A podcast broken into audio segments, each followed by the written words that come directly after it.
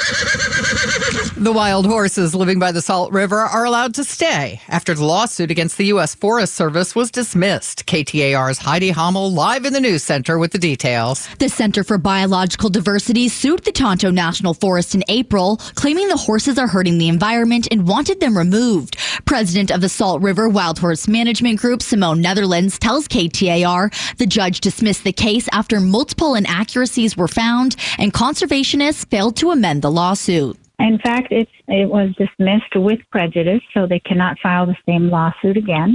The Salt River Wild Horse Management Group will continue to control the population by darting them with birth control and bringing in hay when food is scarce. Reporting live in the news center, Heidi Hommel, KTAR News.